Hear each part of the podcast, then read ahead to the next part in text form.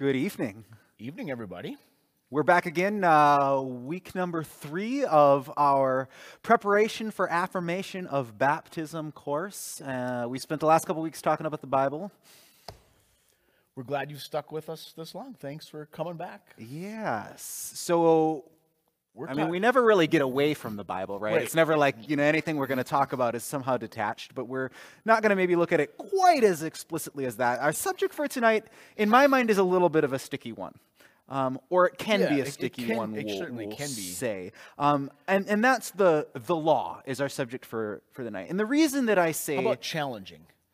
Um, I mean, it certainly can be challenging. I'll say, I'll tell you why I say sticky. sticky, What do you though, mean? because I do think that sometimes it ends up being a sticky point for for people in the church. Okay. Um, you know, particularly as you know, you we get people have in their heads the idea, well, the law, that's the, all these rules that we have in our our scriptures, and they're outdated and they're irrelevant, and so you know, why should I care about the Bible? It's just filled with all of this this old stuff. And then sometimes the law gets used and it's taken and the law says this and you need to do it and you know it can ends up being Yeah. really judgmental and people get hurt as a result for that. I mean, just, So that's like, but the Bible says blah, blah, blah. yeah, Right. Yeah. I mean, and so blah, blah, blah. yeah, the the law. I think we can get in this place where it at least Yeah. gets used or interpreted in such a way that it does become a sticking point for people in, in faith. And my hunch is simply that we've got some people without our, out there that you know maybe have those types of concerns about the way the law has gotten used. Yeah, so as you're watching, just take a moment and think about your relationship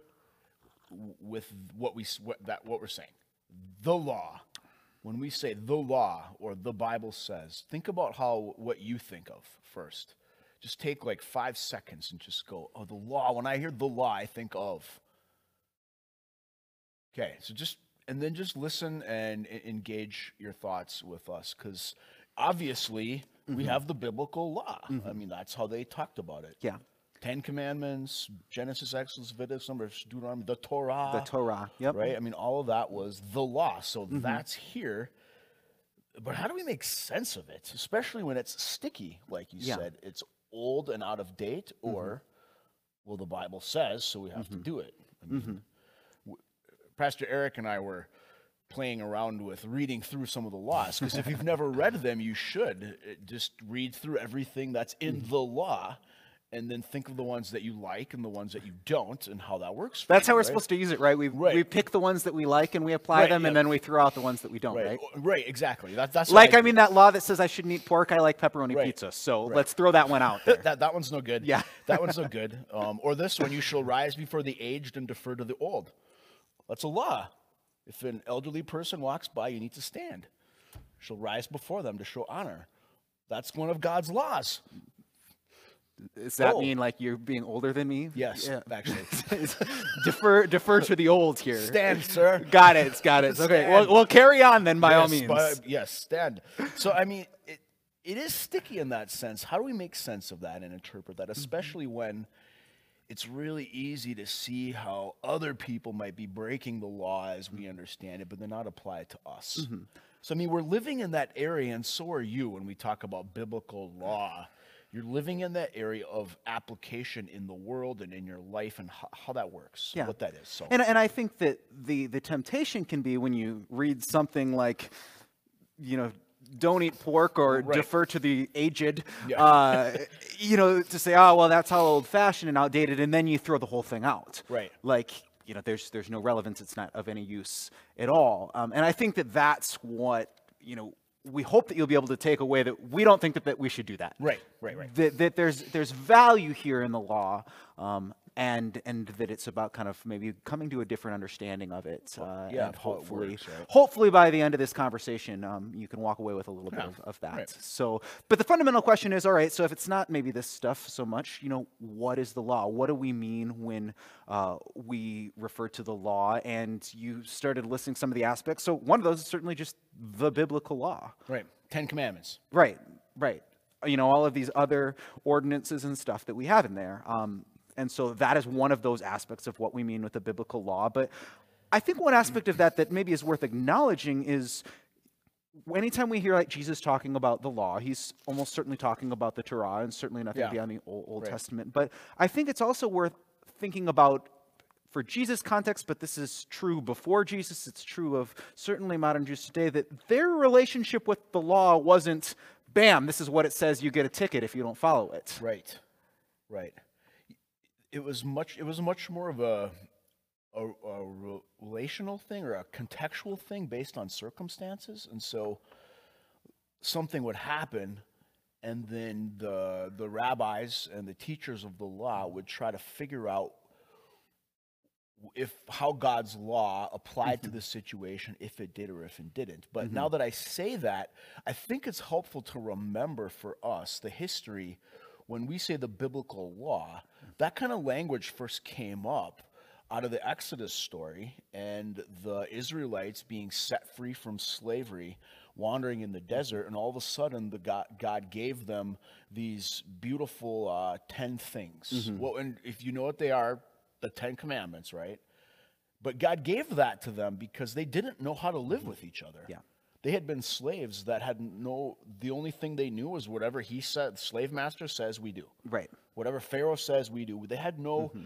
choice to the point that if the slave master said, kill him, you just mm-hmm. have to go do it. There was just no way of living in community. Yeah. And so at its heart, God's law was given so that those people knew how to live together in relation, which is mm-hmm. why you even had to say something like "Don't kill, don't steal from your neighbor." Yeah. They didn't. They didn't. They never. They just weren't trained in that way. Right. Yeah, we had that extended conversation last spring about that time in the wilderness and how they came out and they were not a people. They were a disorganized sort of mess and a lot of that journey is God trying to provide some structure to help them live together in proper relationship with one another and with God. Yeah.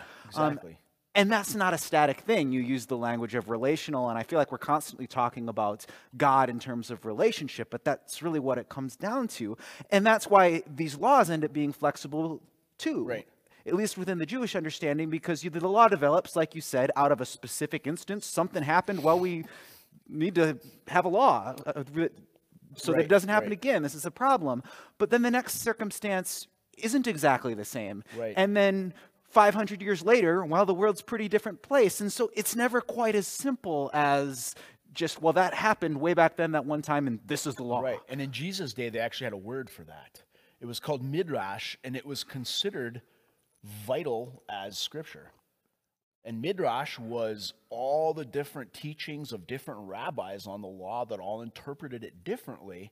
And then you could go back to the midrash and say, well, Rabbi whoever said mm-hmm. this about mm-hmm. this, and Rabbi this said that about this, and it was different, mm. applied in a different way, mm-hmm. and coming out to different conclusions. And that's how they learn to live, is to interact with God's word, which we said, we've talked about that already, to try to figure out what, what it meant, what God's law meant in that specific situation. I just I find that fascinating, actually. Because that's not how we work. No, not at all. And I think that if there was one thing in particular that would really draw me into the Jew- Jewish tradition, it would be that aspect of it, Yeah. that engagement. And you know, I remember reading, uh, you know, one rabbi sort of talking about how that process, where you could, they could just have these heated debates over how to interpret the law.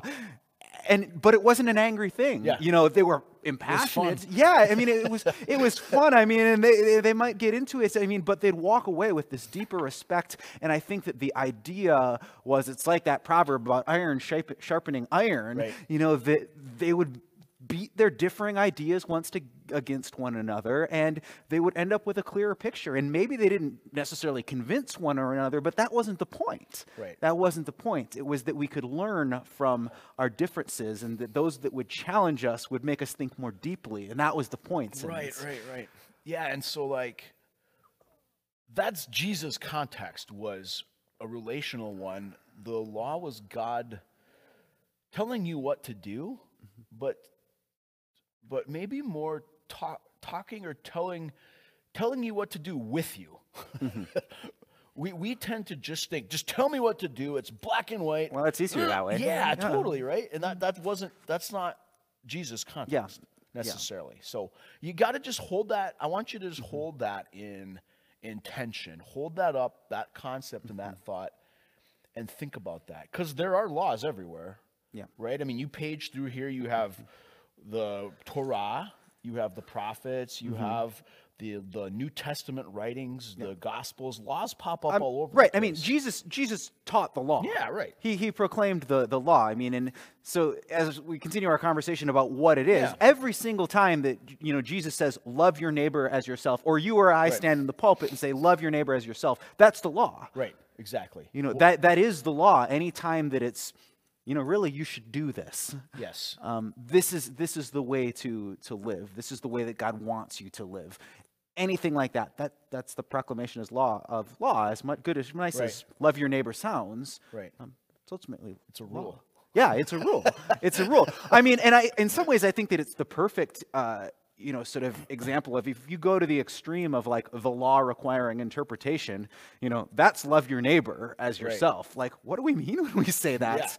You know, we could probably have some pretty heated conversation about what that means, particularly when we start applying it to different contexts. Right, totally. I mean, maybe that's why Jesus was like, really, you know, you break it down, it comes down to love your neighbor as yourself and love the Lord your God. Exactly. One of the one of the teachers came and asked Jesus, Rabbi Jesus, what's the greatest commandment? And Jesus said, the greatest commandment is love the Lord your God with all your heart and all your soul and all your mind, which I believe comes from Deuteronomy, mm-hmm. right? And then he said, and the second is like it. Love your neighbor as yourself. And everyone went, that's correct. That is what our God teaches. Everything when we say law is that. If you do those things, you'll follow all these other laws. Yeah. And that's the that's like the spirit of the law is loving God and your neighbor. If you do that, then you don't have to even worry about what these other ones say because you will never get in trouble. Right. Yeah. But what's the problem with that? why why is that so hard? Why is that so hard? Um, well, I mean, I think that it's more than one thing, and that's the, the problem. I mean, one is some of the contextual stuff that we've Okay. been, been getting at, that it, that it changes. That, you know, what was loving in, you know, first century Right. uh, Jerusalem, you know, may not be the loving thing in 21st century United Yeah. States. I mean, and so if the guide is ultimately love, if that's the spirit of the law as you talk about it, well, the letter being what it literally says, you know, Yeah. sort of it meant, you know, at some point it may not actually align with the spirit anymore. Right. So what do we do at that point when the actual letter of the law as we read it here, you know, actually seems to be unloving and against the spirit of the law.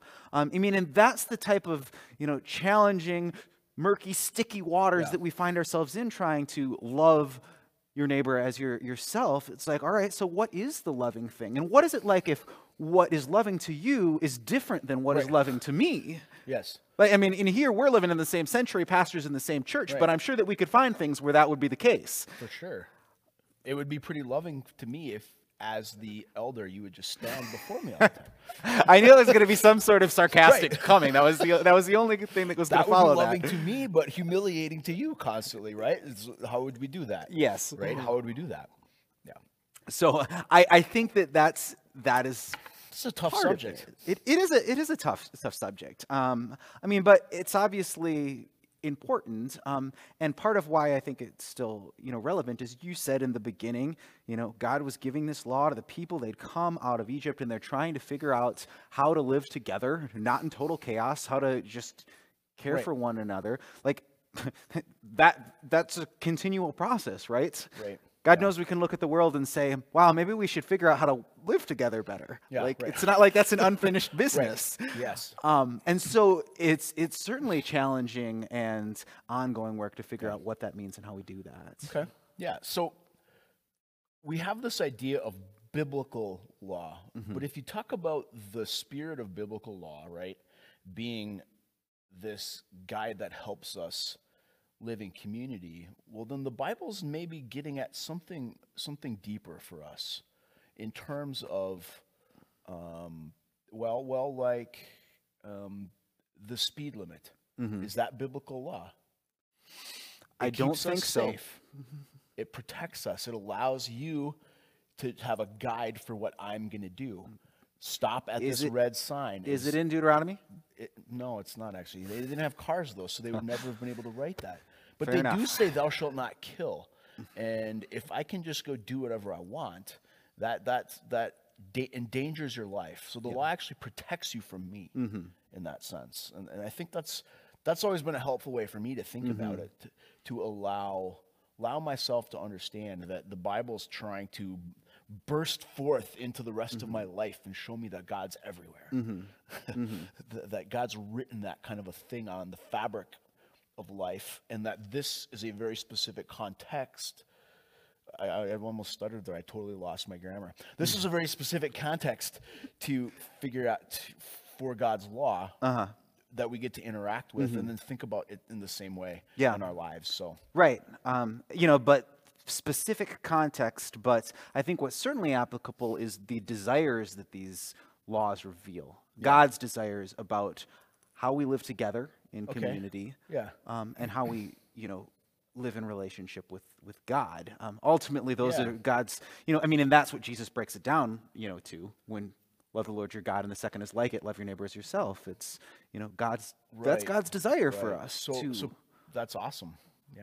I mean, and I think that's ultimately the love is an expression of God's desire for us to live in relationship with God and with one another. Yeah. So, Pastor Eric, that's, I think that's really helpful to understand that because our understanding of law in our day and age is laws just prevent me from doing something. Yeah. the biblical understanding of law, when we say biblical law, is actually a revelation or an insight into God's heart mm-hmm. and who God wants the world to be, who God wants us to be, what God wants things to be like. And I, I really like that understanding. Hold on to that understanding of the law helps you see God's what did you what did you call it? God's desires? God's desires. yeah, God's, desire, for us. for life. and how different is that than the law is that thing that tells us what we're not supposed Yeah, to do? restricts us from living. Right? Yeah. Uh, I mean, a completely different way of, of thinking. I'm much more interested in uh, God's desires for me than in necessarily a, a rule book that I, you know, I'm supposed Right. to follow. But rule books Um, are like, easier. Rule books are easier. I mean, and that is the. I think that's the the impulse, right? Like, a rule book's easy if I Yeah. can go through and uh, you know check off oh, that box and that box and that box, and I get to feel uh, Yeah. good about myself. Well, I mean, that's kind of nice, but. You start playing that game and it doesn't end up in a great place. Right, it never does, which, which is actually a nice jump into I think what Lutherans. Now we're we're here at a Lutheran church, right? And, and however you're joining us, one of the you- you're you're looking at affirming your baptism and this this deep deep promise that God made for you. Lutherans have offered a very good um, very worked out um, understanding of like law and, and what it does. Well, we think so, anyways. Well, we think yeah, we think it's really nice as Lutherans. we think it's really nice as Lutherans, but it, it's it's a way of helping us understand why God gave us the law in the first place, and it's connected partly to what you just said. It, it reveals God's desire and God's heart uh, for the world. One is that the law helps us understand that how to live in relationship with each other. It gives us order mm-hmm. and predictability. Like I used a speed limit example. Yeah. That that's that or a stop mm-hmm. sign or any of those things that mm-hmm. guide our society and life fit into the idea of God's law because it helps you mm. and I live in relationship with each other. It protects you from me, Right. protects me from you, Yeah. vice versa. I may, I, may- I may experience it as restrictive, but it's actually about sort of creating space for for your well-being, for us Yes. to coexist together. Right. That if I live completely unrestricted, doing whatever I want, I can completely push you out. Right. uh, Yeah. And, and I'll get hurt. Yeah, and, And you'll get, you'll get hurt. freedom. So the law is about helping us to live together and Yeah, you know, exactly. As Lutherans, we the the nerdy pastor word for that is the first use of the law. The first use of the law helps us live in relationship with each other and keeps everything ordered and smooth. So remember that. Mm-hmm. But if there's a first use of the law, there's also a second, 17th? the 17th, yes. 20th, 100th. There's also a second use of the law. And so now I want to be clear about the second use of the law. What Lutherans say is it drives us to Jesus. Mm-hmm. The second use of the law is that thing that you experience whenever Pastor Eric and I say, you should do this, or you should do that, or you read scripture and it says, love your neighbor as yourself, and you say, I don't do that, where does that leave mm-hmm. us before God? Not right. Yeah. Wrong. I think for me, I like the image of the second use of the mirror, Okay. of the law functions as a mirror and that we we hold this. I mean you don't have to go any further than you know love the lord your god with all your heart and all your mind and all your soul. Right. take that one commandment and if you read luther's small catechism on the commandments he more or less says i never have to go further than that. If i take that one law and hold it up and i look at myself i have to confess that i do not love the lord my god with all my heart and all my mind and all my soul. Right. So It leaves you in need. it, it leaves me in need. I mean, and how much deeper does that need get if we go beyond it and we start playing that check the box game with all of these other laws or things that we should be doing? Right. You know, how many of those boxes go unchecked? How much deeper is my need at that point? Right, right. Or I check them today, but not tomorrow. Right, right. You know, I'm, I'm doing a good work? job for a little Yeah, while, I but yeah. So when I say drive us to Christ, what I mean is, and what Pastor Eric means is it it lets us see ourselves as we really are, Mm-hmm. in need of salvation, unable to truly love the way we ought to, and the way we should, and then that helps us see. That God actually sends Jesus to us. Mm-hmm. That we actually not only need a Savior, but that God sends us a Mm-hmm. Savior. And if you want to know the other theological nerdy word, first use, second use of the law, that means that there is a gospel. That there's good news law for and us sinners Mm-hmm. in this world. And so we understand things like that. They're they're connected. Mm-hmm. And I kind of I want to be really clear about that for you as you're exploring your faith because typically people say, well, the Old Testament is all law mm-hmm. and the New Testament's gospel. Mm-hmm. It's no, they're always interconnected. Mm-hmm. They always help us realize that we have a law that tells us what to do and that we can't do it and that we need a savior. And then we can see Jesus all the time and, and learn what that's like. Because next week we'll be talking about gospel, Right. And what that is specifically, law. But I, we want you to remember that that law teaches us how to live mm-hmm. and reminds us to look for Jesus because we need Him. And it's really important then the law in terms of our receiving of the gospels. I that's the real way I think the law Yeah. it it prepares us to receive that good news of the gospel. I mean, like I know that sometimes I don't want to hear Eric, you really mucked this up. uh, you know, I don't, I don't want to have to look out at all of the, the ways that we are disordered, as it were, in the, the world. Um, so I don't want to see the way that the first use of the law is being broken and we're living all chaotically. I don't want to see the second use and have to look at myself and realize how much of a mess I am. I don't want to hear any of that. Right. You know, and I know that sometimes, you know, we go that direction in terms of preaching and people don't like it. We like hearing the good news, but it's actually that that mirror, that recognition of need that opens us to receive the good news of the the gospel. And so we're at that same place where not one without the other. we they're they're connected. I mean, and that's why law and gospel is a central tenet of Lutheranism theologically. It keeps coming back to that. Hmm. Yeah. Well, I hope you got enough to think about there that your brain is leaking out of your ears a little bit. And that your heart's uplifted knowing that in the midst of this, your God is actually talking to you, trying to transform your life and giving you Jesus to love you too. But think about the law for now and how that works for you and us. And But don't think about the law independent of the gospel, which Right. is going to be our next conversation. Yeah, so just p- just remember, you can't can't back. separate them. So be- yeah, be back. thank you. I hope you have a blessed, uh, blessed time after this, and let's pray. Lord, thanks for the law, for revealing your heart and your desires for uh, this world and your creation, and us as uh, a community of people. Um, and, and not just your specific Christian people, Lord, but all people in the world. Your law shows us that you desire us to live in uh, harmony and love with one another. Help us to uh, explore that more, to make that more clear, how we're faulted in that way and wrong, and how we don't follow your law, and also ways that we might be able to uh, give us courage to try to uh, do that better and, and live uh, into what you'd have us do and be in the world. Um, amen. Amen. Thank you. Thank you.